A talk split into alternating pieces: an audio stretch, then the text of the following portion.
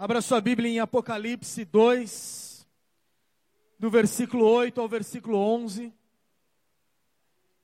Mais uma vez eu me senti iluminado aqui na frente do projetor. É...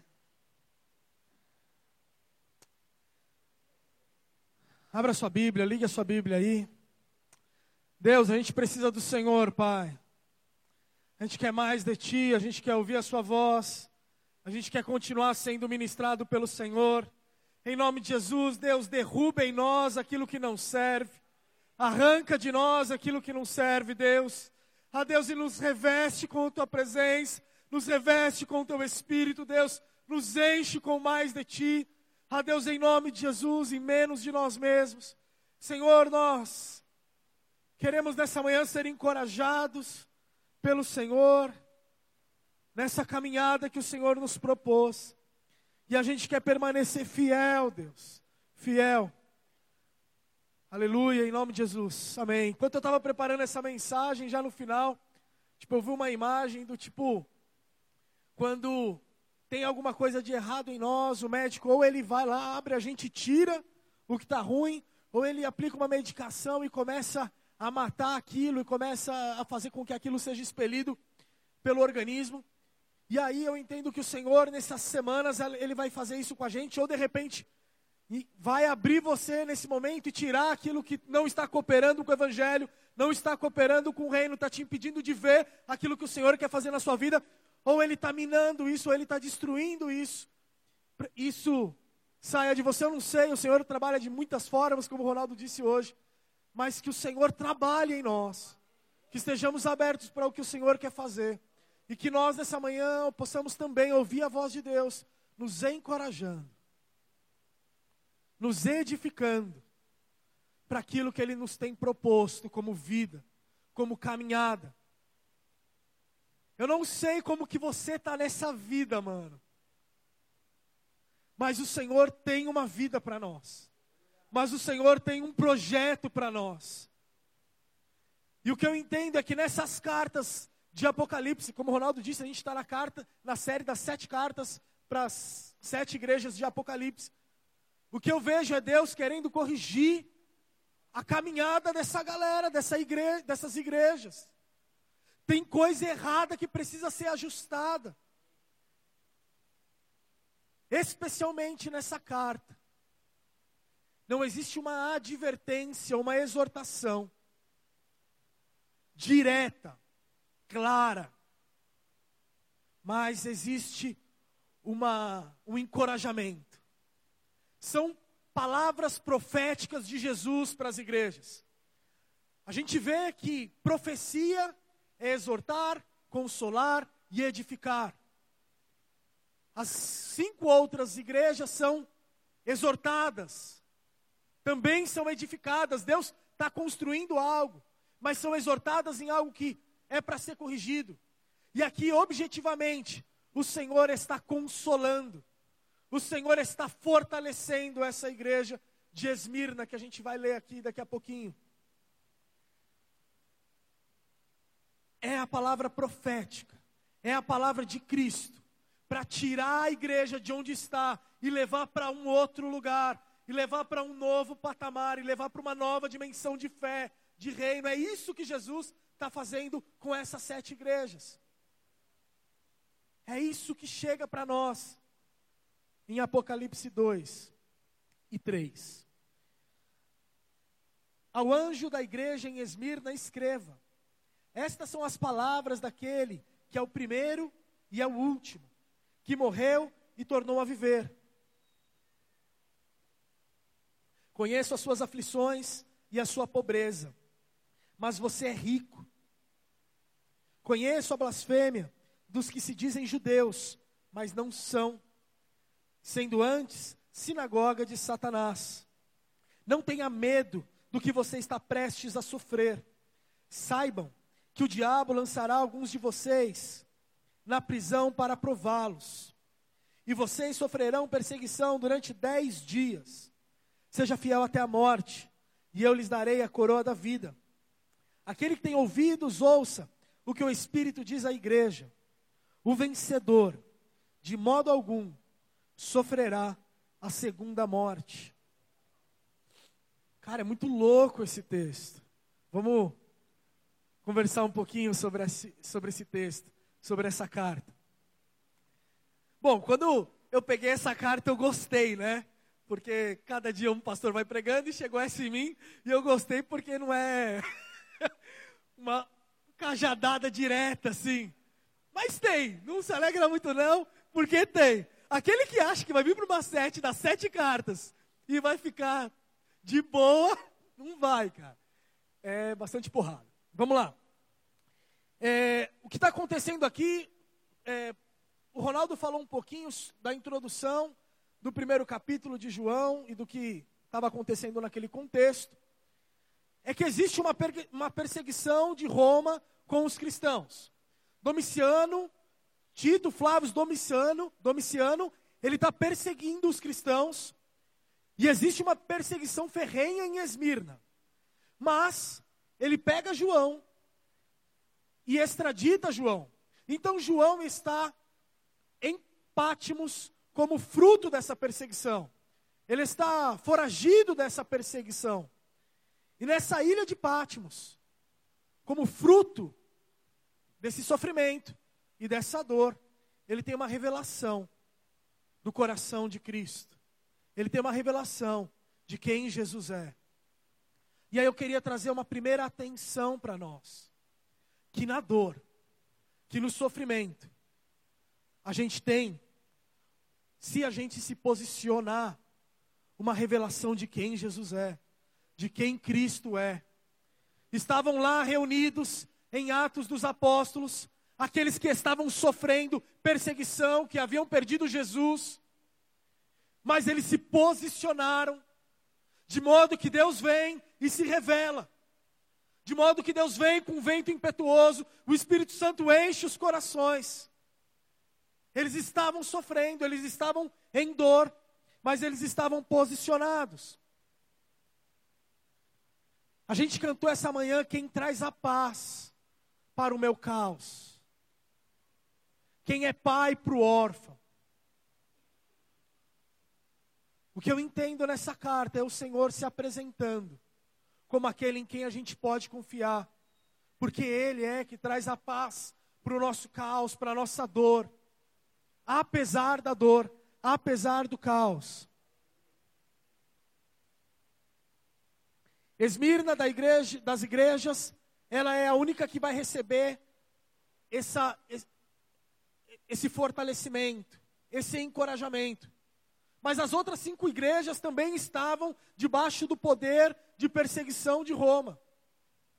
E eu fico pensando por quê que, a, que, que essa igreja só que recebe esse tipo de encorajamento. E aí talvez, eu digo talvez, as outras igrejas não estavam mantendo uma posição que oferecesse incômodo para esse mundo persegui-los. Talvez eles estavam confortáveis com esse mundo. Talvez eles estavam tranquilos com esse mundo. E uma coisa que a gente vai conversar essa manhã é sobre manter posição. Como a gente tem mantido essa posição. Essa carta é uma carta para aqueles que estão sofrendo porque estavam mantendo uma posição em Cristo. Mas essa carta também prega para nós com o que ela não está dizendo. Se Cristo está elogiando e está encorajando aqueles que estão em perseguição e por isso estão sofrendo.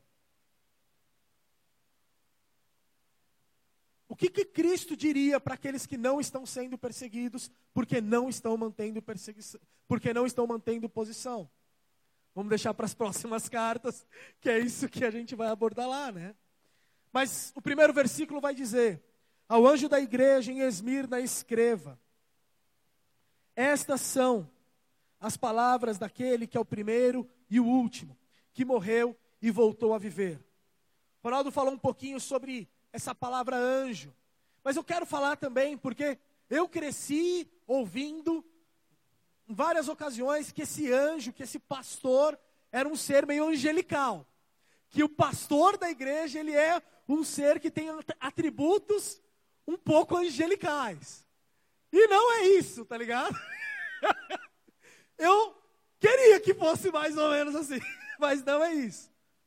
A ideia é que é, é, é, a, a figura do anjo como aquele que entrega um recado, como aquele que leva uma mensagem, como foi lá com Jacó, como foi lá com Maria e José. Eles estão lá levando uma mensagem. E é essa função daqueles que recebem essa carta. Não é ter um poder angelical, mas é ter uma responsabilidade angelical. É ter uma responsabilidade com a mensagem que está sendo entregue. E é carregar um peso que, brother, me faz tremer de compartilhar aquilo que está sendo confiado. Se os pastores dessas outras cinco igrejas estão recebendo repreensões porque as igrejas não estão indo bem, como que esses pastores eles recebem essas cartas? Porque se a igreja não está indo bem, é possível que esse pastor também não esteja indo bem.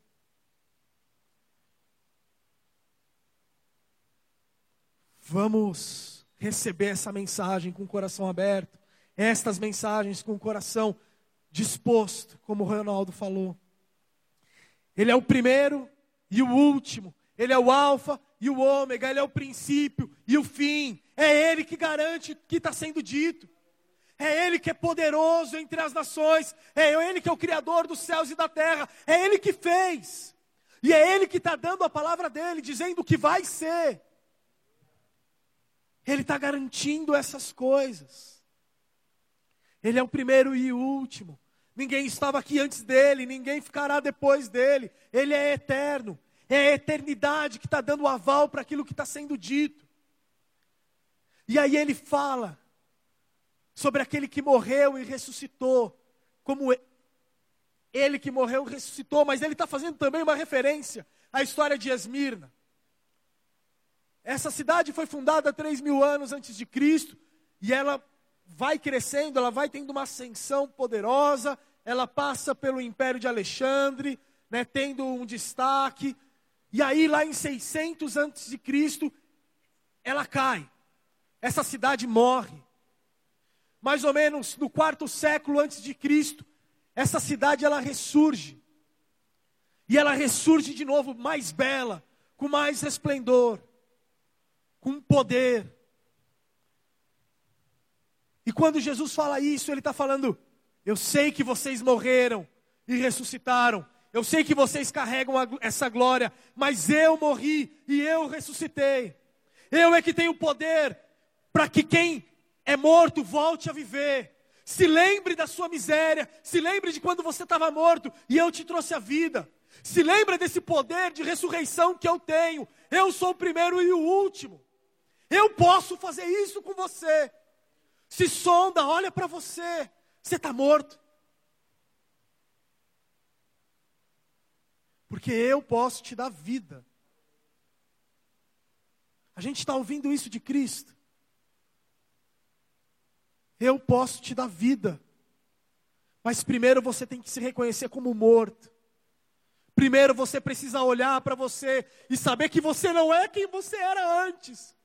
Não importa, cara, como você tem sido, a sua história com a igreja, com Deus. Não importa se hoje você não tem mais isso. Não importa se você morreu. Quando chegar no grande dia, vai importar como você terminou a sua corrida. Não importa se você já foi vivo um dia. A pergunta é: você está morto?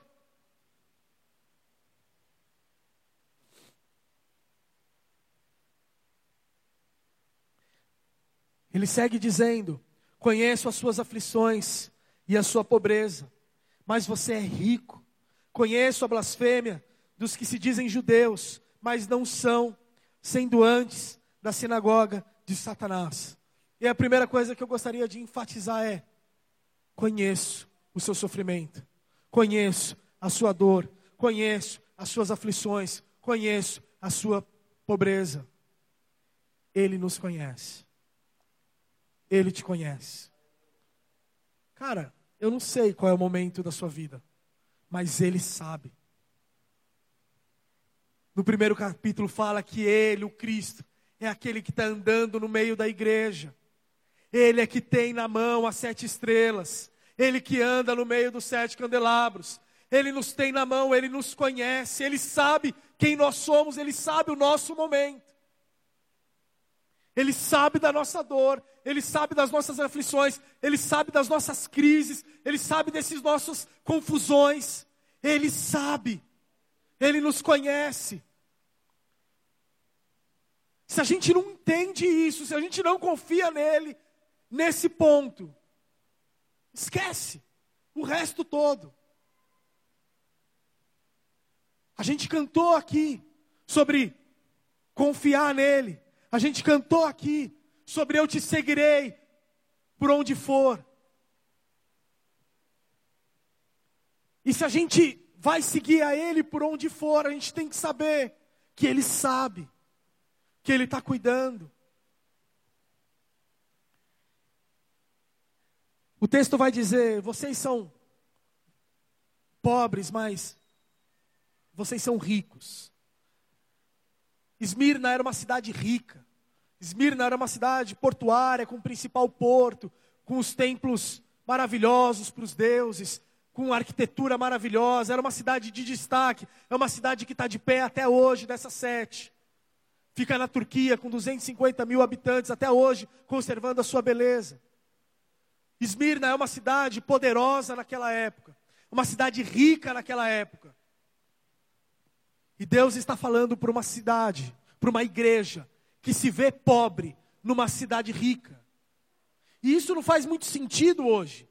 A gente está numa cidade rica, a gente está em São Paulo, e a gente tem nessa cidade rica muitas igrejas ricas, muitas igrejas poderosas, muitas igrejas com muito recurso, muita grana, eles podem fazer o que eles quiserem, eles têm televisão, eles têm helicóptero, eles têm a mídia, eles têm dinheiro para fazer político ficar lá em cima do poder. Eles têm tudo isso, eles são poderosos. São igrejas ricas na cidade rica, sabe? Mas sem expressão para o Evangelho, sem expressão para o reino. Eles estão multiplicando, eles estão produzindo aquilo que eles têm, a carnalidade que está no coração deles. Paul Washer fala que um grupo, que um povo carnal vai buscar profetas carnais. Eles estão procurando isso e eles estão achando. Porque nós temos igrejas ricas numa cidade rica. A igreja que prospera com planos de empresa, com estratégias de empresa. Porque eles prosperam, porque o número que eles multiplicam é o que eles buscam. Porque entra mais dízimo, entra mais oferta. E aí, quando eles abrem a boca para falar, eles falam daquilo que está no coração deles. Mas não é para esta igreja que Jesus está falando em Esmirna. É para uma igreja que se vê pobre por causa da sua humildade. É uma igreja que se vê pobre porque sabe das suas limitações. Eles não tinham gente no, no Senado de Roma. Eles não tinham gente na política de Roma. Eles não tinham relação pública. Eles não tinham fama. E por isso, Jesus fala: vocês são ricos. Porque o que vocês estão fazendo no Evangelho vai prosperar o reino de Deus. Porque como vocês estão, estão testemunhando, vai prosperar os planos, o projeto de vida que Deus tem para vocês. E a minha pergunta é: nós, estação, você que está aqui hoje, somos uma igreja rica, numa cidade rica, ou nós somos uma igreja pobre, numa cidade rica, que tem sido rico na prosperidade do reino de Deus, na prosperidade daquilo que o Senhor tem de planos para nós. Nas cartas de Apocalipse fica claro que existem dois tipos de grupo um grupo que está fazendo as coisas certas, um grupo que está seguindo o coração de Jesus e vai ter um fim glorioso, e um grupo que perdeu o alvo, que perdeu o foco, que desalinhou e vai ter um fim trágico. Isso é muito claro nas igrejas de Apocalipse. Tem um começo que é Cristo, tem a corrida, que a gente precisa decidir onde a gente vai ficar, porque ele está falando tem um fim ali. E qual é o fim que a gente vai ter como igreja? Aonde nós temos feito poupança? Nesse mundo ou no reino de Deus? Aonde a gente tem gastado os nossos esforços, as nossas riquezas? Nesse mundo ou no reino de Deus? O que, que tem importado para a gente? Esse sistema, esse mundo ou o reino de Deus? Mônica e eu, recentemente, a gente entrou num, num projeto, num plano de, daqui a um tempo, construir uma casa. Então a gente está planejando isso, a gente está sonhando com isso, a gente quer que isso aconteça um dia. Mas uma coisa que continuamente vem no meu coração e eu creio que é Cristo me advertindo, ou eu me advertindo em Cristo, é, Cristo que está construindo isso. Eu estou querendo construir onde Deus está construindo. Ou isso vai ser uma barreira que eu vou construir entre mim e Ele, entre mim e o reino de Deus. A cada medida que eu me esforço para planejar, o Senhor vem me advertindo, ou eu me advertindo, e eu creio que é para que o meu coração fique no lugar certo. E aonde que a gente está construindo, sabe? Aonde você tem escolhido construir? O que, que tem balizado as suas decisões para construir alguma coisa? É no Senhor, é no reino de Deus. É para fazer prosperar o reino de Deus. E aí ele vai falar sobre a sinagoga de Satanás. Esses que se dizem judeus, na verdade, eles são a sinagoga de Satanás. Alguns vão dizer sobre essa expressão que é dos judeus messiânicos, que não ficaram firmes, ou vão dizer que é dos judeus que sempre fizeram oposição ao cristianismo, que estão sendo delatores dessas células cristãs que existiam.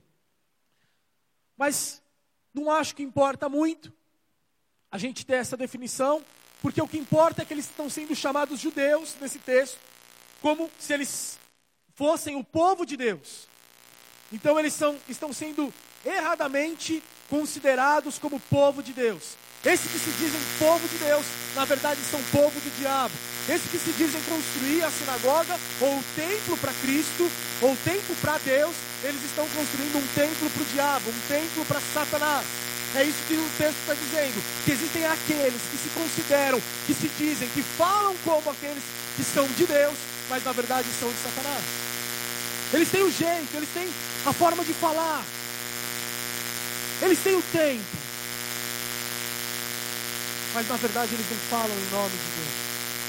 Mas na verdade, quando eles abrem a boca, eles falam do que está dentro de si. E a gente tem que decidir o que, a gente vai construir aqui se a gente vai construir a sinagoga de Satanás, ou se a gente vai construir o templo do Senhor, o templo de Cristo, onde o coração dele é, é ministrado, o coração dele é compartilhado. Eu lembro dos meus pais,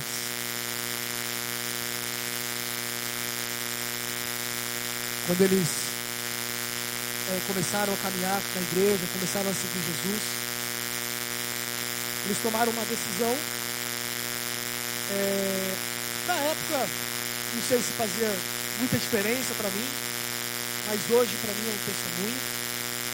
Eu é, acredito que as minhas irmãs, principalmente a Joyce, passaram a viver de acordo com esse testemunho.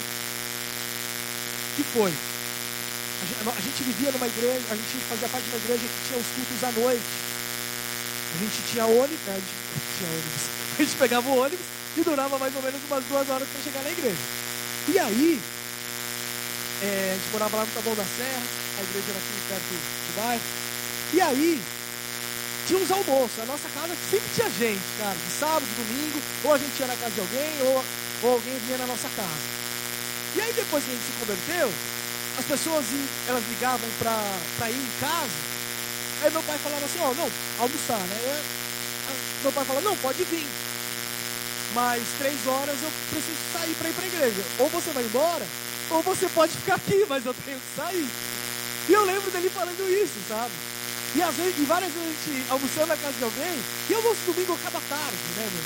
E aí, tipo, meu, a gente meio que saindo correndo e tal, e a gente deixando todo mundo no ápice da comemoração, da, da, coisa boa, para ir para a igreja.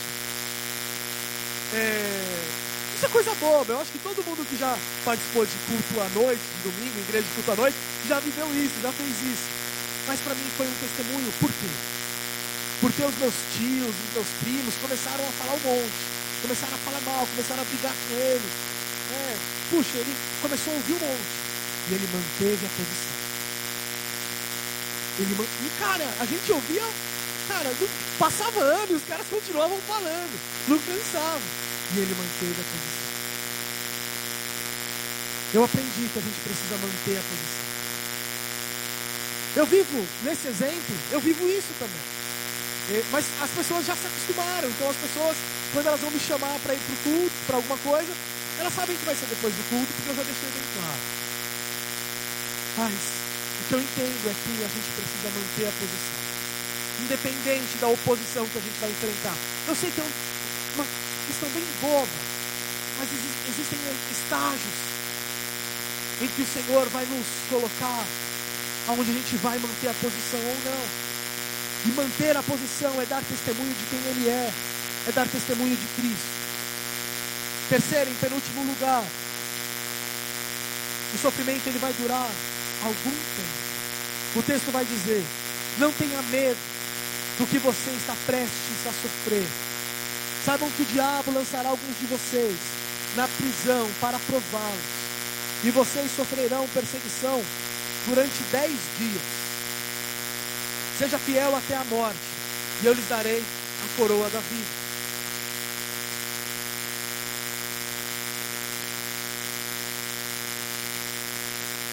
Seja fiel até a morte, eu lhe darei a coroa da vida. E eu não sei, cara. É possível a gente ser fiel nesse mundo que a gente está vivendo hoje, de relativismo. Porque o que é muito comum é os cristãos relativizarem aquilo que é sim de Deus e aquilo que é não de Deus na palavra. A gente começa então a argumentar com o que está claro, com o que os nossos irmãos viveram e não tiveram dúvida. Na nossa geração a gente começa a criar desculpas, a gente começa a criar argumentos para isso, para não viver o que é claro na palavra de Deus, relativizando a palavra de Deus. E eu creio que no sofrimento, e eu creio que na dor, se revela a fidelidade ao Senhor. Eu creio que na oposição e na perseguição se revela a fidelidade ao Senhor.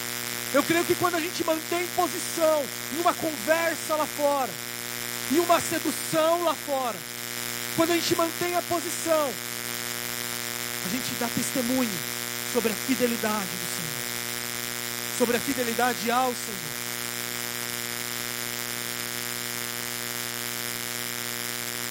Não tenha medo do que você está prestes a sofrer. Seja fiel. Essa cidade sabe, sabe muito bem sobre fidelidade. Porque eles juraram fidelidade e mantinham fidelidade a Roma. Primeira cidade a construir um templo para Roma tinham muitos templos para os deuses. Eles eram fiéis. Eles eram reconhecidos pela fidelidade. Então, eles sabem o que é ser fiel. Quando Jesus está falando seja fiel, eles sabem o que é isso. E ele está falando, não tenha medo do que você está prestes a sofrer. Cara, eles tinham que jurar a, a, fidelidade à divindade do imperador romano. Eles não poderiam dizer que Deus é o único Deus.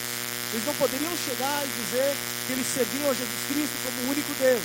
Eles tinham que jurar fidelidade ao imperador romano.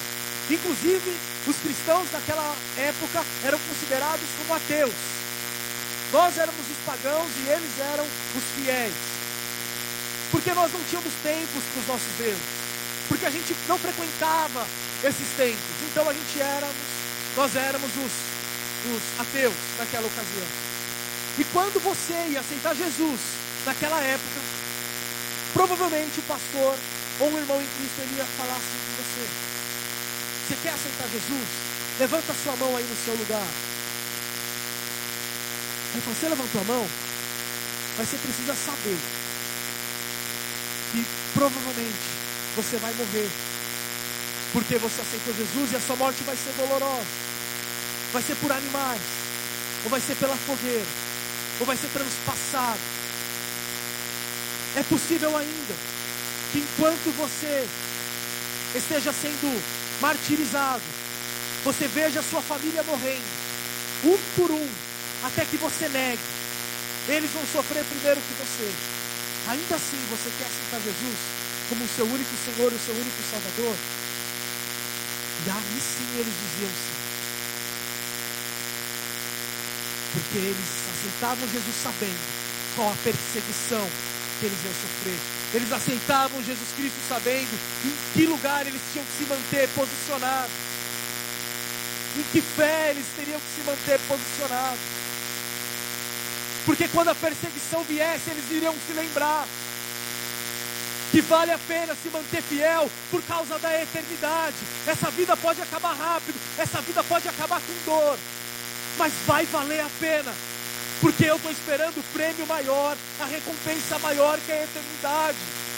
Cara, e Deus nos livre dos nossos pensamentos confortáveis dessa nossa geração, que a gente esqueceu da eternidade.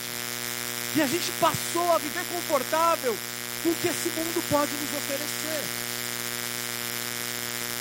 A gente perdeu essa perspectiva de que aqui pode ter sofrimento, de que aqui pode ter dor, mas vai valer a pena, vai valer muito mais a pena quando a gente pisar na eternidade.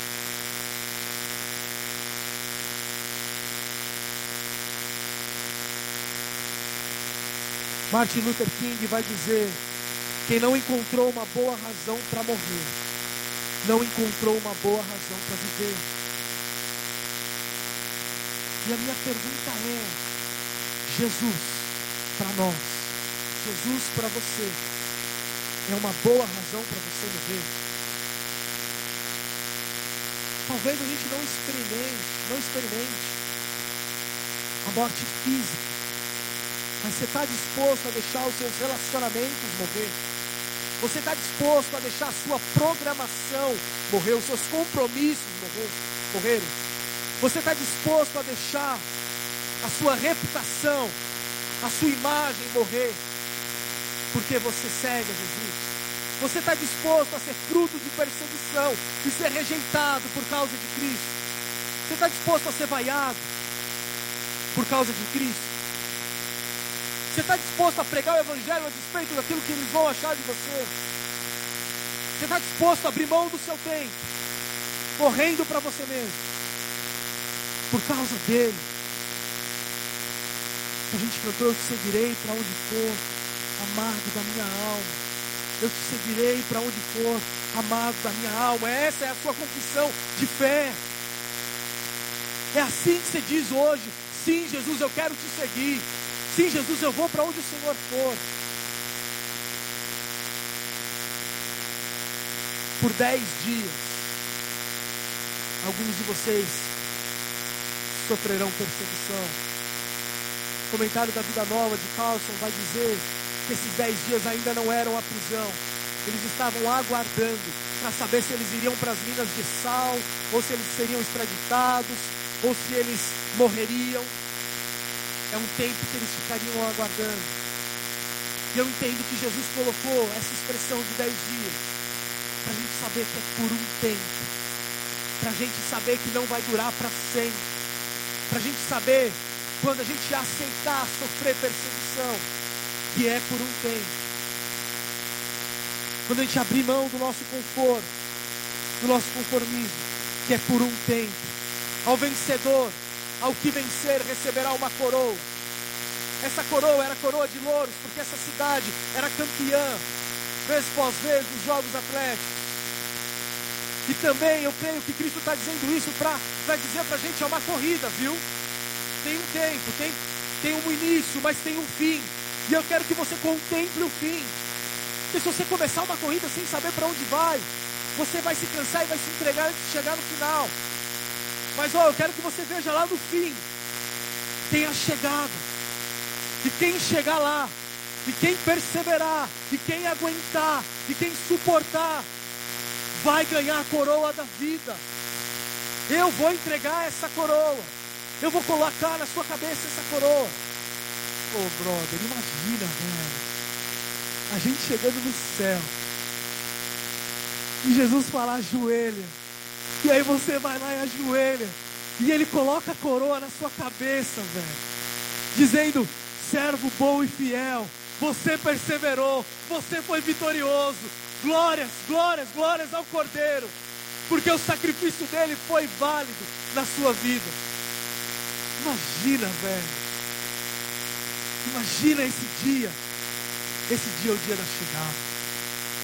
Coloca os olhos no prêmio e aguenta com perseverança a dor, o sofrimento e a perseguição. Mantenha a posição. Filipenses 1:29 vai dizer: A vós foi dado o privilégio não só de crer em Cristo, mas também de morrer por Ele. Hernandes Dias Lopes vai dizer: se não estivermos prontos a sofrer pela nossa fé, talvez a gente não seja um verdadeiro cristão. A nossa fé implica em talvez ter dor. Ed René Kibitz vai dizer: se não dói em você o discipulado de Cristo, tem alguma coisa errada na sua caminhada.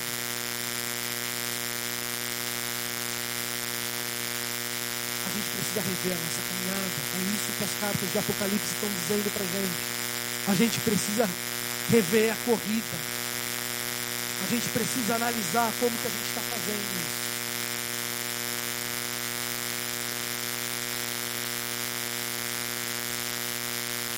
Se a gente for fiel até o fim, a gente pode crer que Ele vai continuar cuidando de nós. Um pai da igreja os pais da igreja foram aqueles que vieram logo após os apóstolos, que conviveu com João e assumiu a igreja de Esmirna, foi Policarpo. Policarpo, ele vive a vida para servir o Senhor. No final da sua vida, ele é preso. Ele já velhinho. Ele então entra numa carruagem, prisão, e ele vai sendo levado para o Coliseu.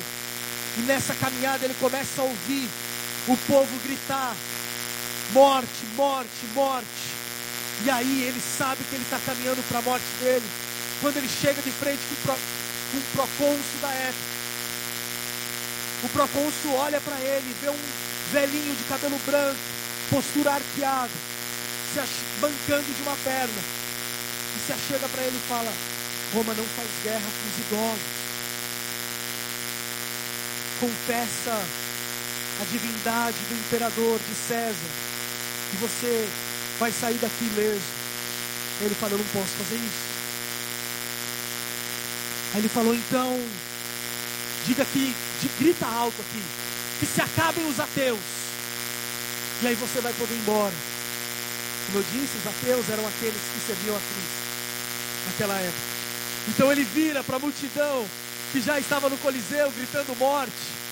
E aí ele fala: que se acabem os ateus. E aí Policarpo entendeu a, a, a manobra, o, o procônsul entendeu a manobra de Policarpo. E fala: nega Jesus agora. Você precisa negar Jesus agora.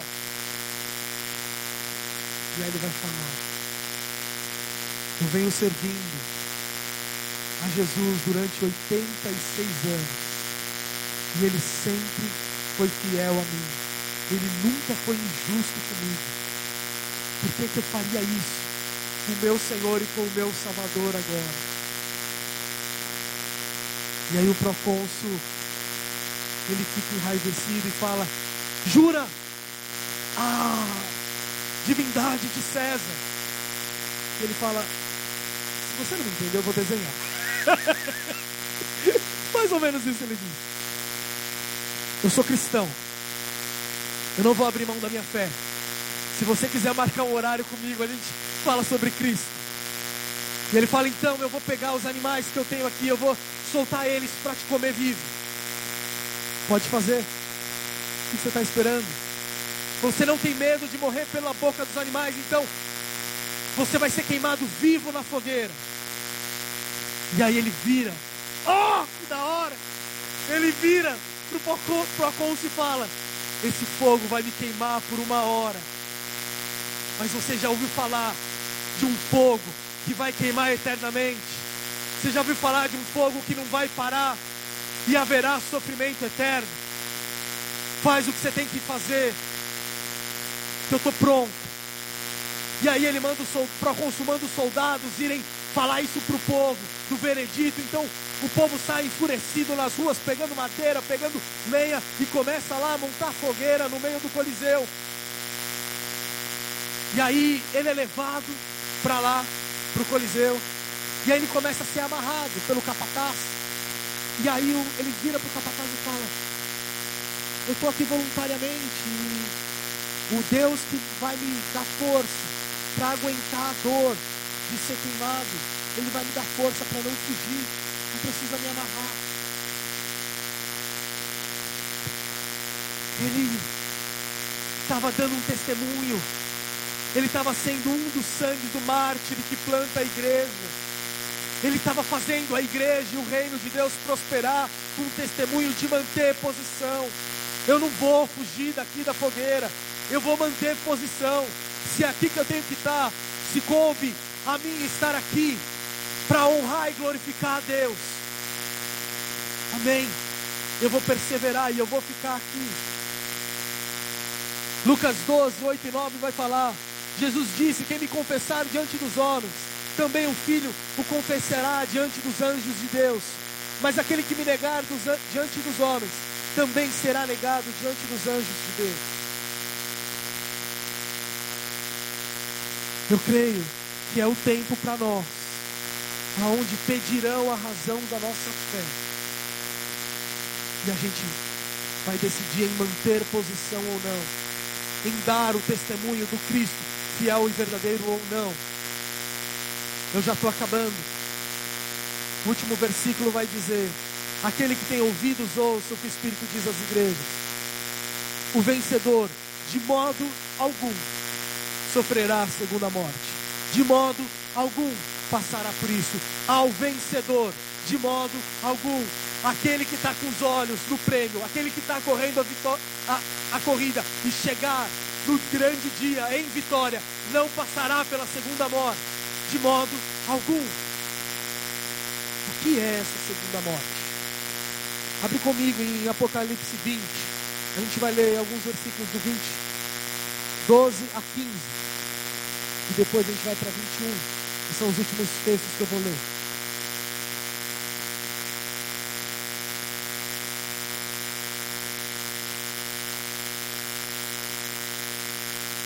Vi também os mortos, grandes e pequenos, de pé diante do trono.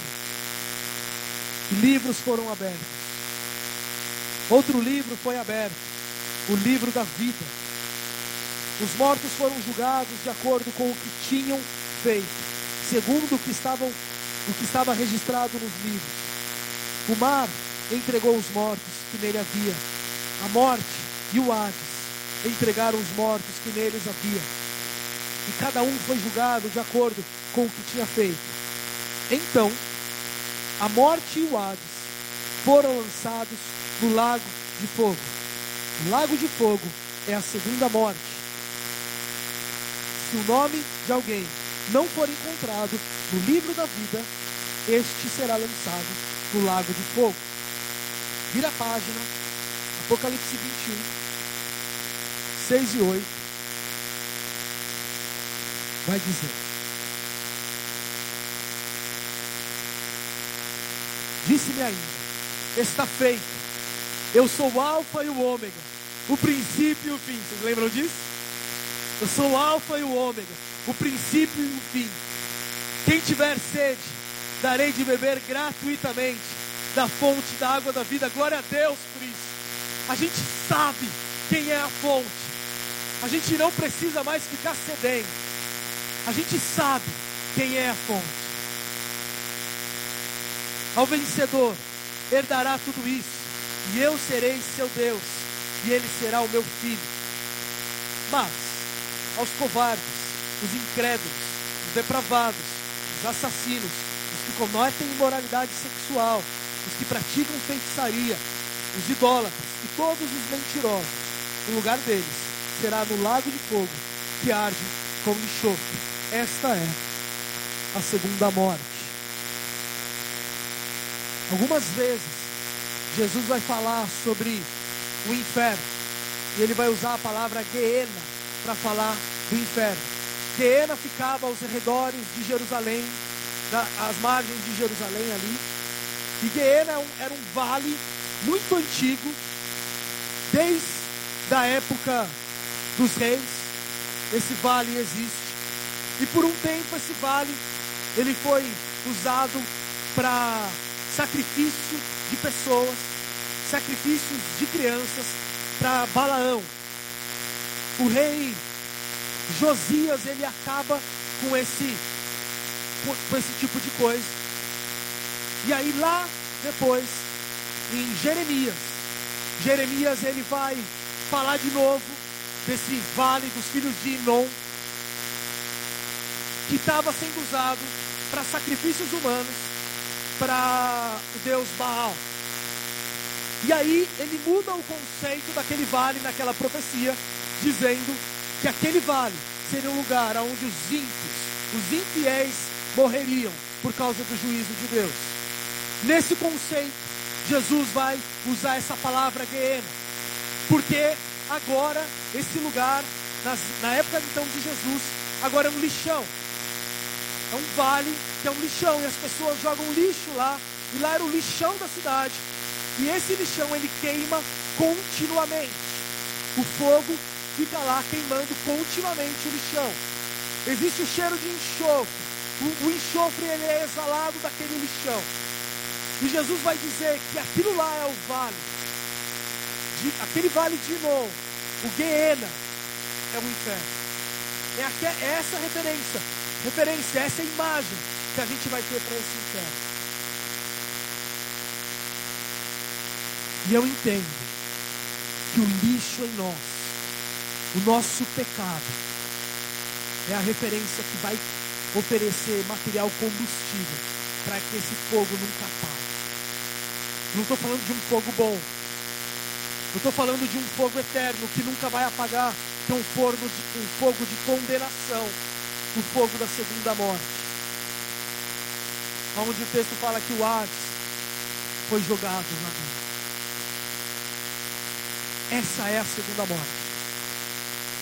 Como eu disse, é uma corrida. E o texto fala do fim para a gente, de acordo com como a gente decidir correr essa corrida. Existe um fim glorioso para aqueles que vencerem.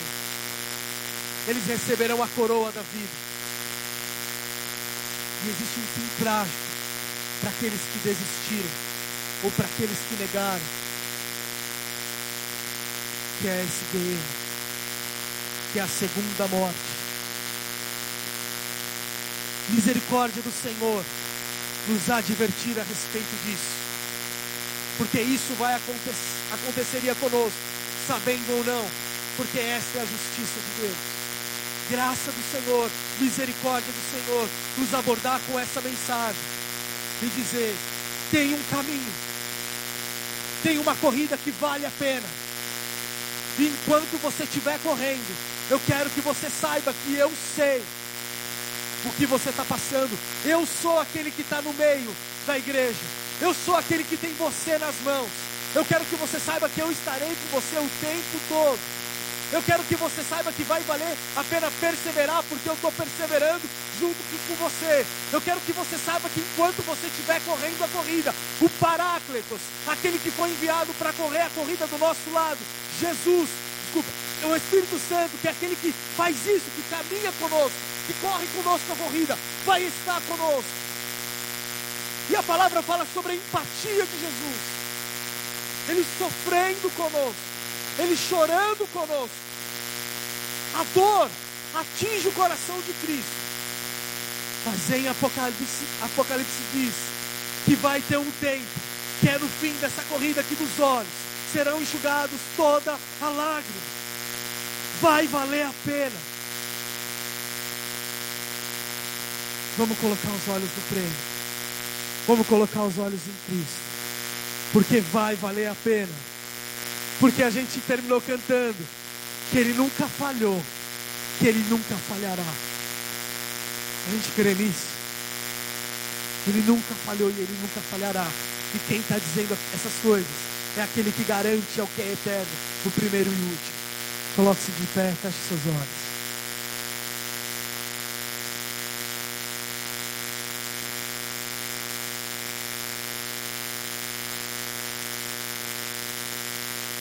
Feche seus olhos onde você está.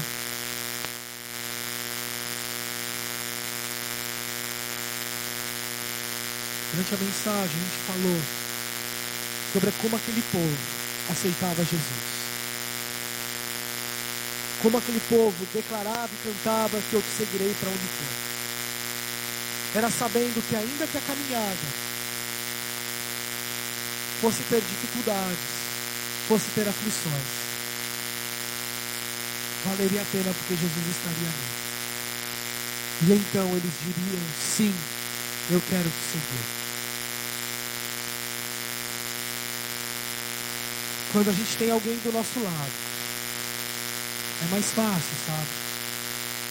E se esse alguém for Jesus, Filho de Deus, que morreu por nós para que nossos pecados fossem perdoados, mas não só morreu, no terceiro dia ressuscitou, aquele que esteve morto voltou a viver para que nós fôssemos salvos.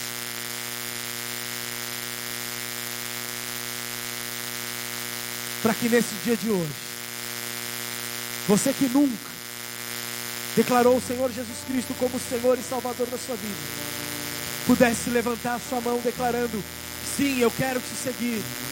Sim, eu quero perdão dos meus pecados. Sim, eu quero o Senhor na minha vida, Jesus. Por isso eu quero te perguntar nessa manhã: se você quer declarar o Senhor Jesus Cristo como seu Senhor e como seu Salvador, se que você quer dizer sim para Jesus na sua vida, se você quer dizer sim para esse que é o primeiro e o último e é dono de toda a eternidade, se você quer declarar Ele Senhor e Salvador da sua vida, eu quero te pedir, levanta as mãos, ou levanta a mão onde você está nesse momento. Em sinal de confissão, em sinal de rendição, em sinal de oferta da sua vida, em sinal de que Ele é Deus e de que você precisa dele como seu Salvador. Eu quero te convidar a você levantar as mãos nesse momento onde você está, enfrentando toda a vergonha. Faça um sinal no seu lugar de, você quer, de que você quer Ele como Senhor e Salvador da sua vida. Eu vejo uma mão levantada, eu quero glorificar a Deus. Tem mais alguém que gostaria de levantar as mãos, entregando a vida ao Senhor? Glória a Deus. Você pode vir falar conosco no final do culto. E a gente gostaria de orar por você nesse sentido. Se você tomou essa decisão nesse momento. A gente também falou sobre dizer sim ao Senhor, sobre declarar que eu te seguirei para onde for, sabendo que esses lugares podem ser lugares de dor e sofrimento, mas ainda assim a gente vai estar com o Senhor. E aí eu entendo que todos nós nos encontramos nessa condição de precisar analisar a corrida. E eu queria que, como igreja, você se rendesse, você se prostrasse, você clamasse ao Senhor nesse momento, no seu lugar mesmo, você começasse a orar ao Senhor, e você começasse a clamar: Deus, eu quero, eu quero corrigir a minha caminhada, eu quero acertar, eu quero, Deus, tirar os meus olhos desse mundo e colocar os meus olhos no prêmio. Eu quero manter posição, eu quero ser fiel.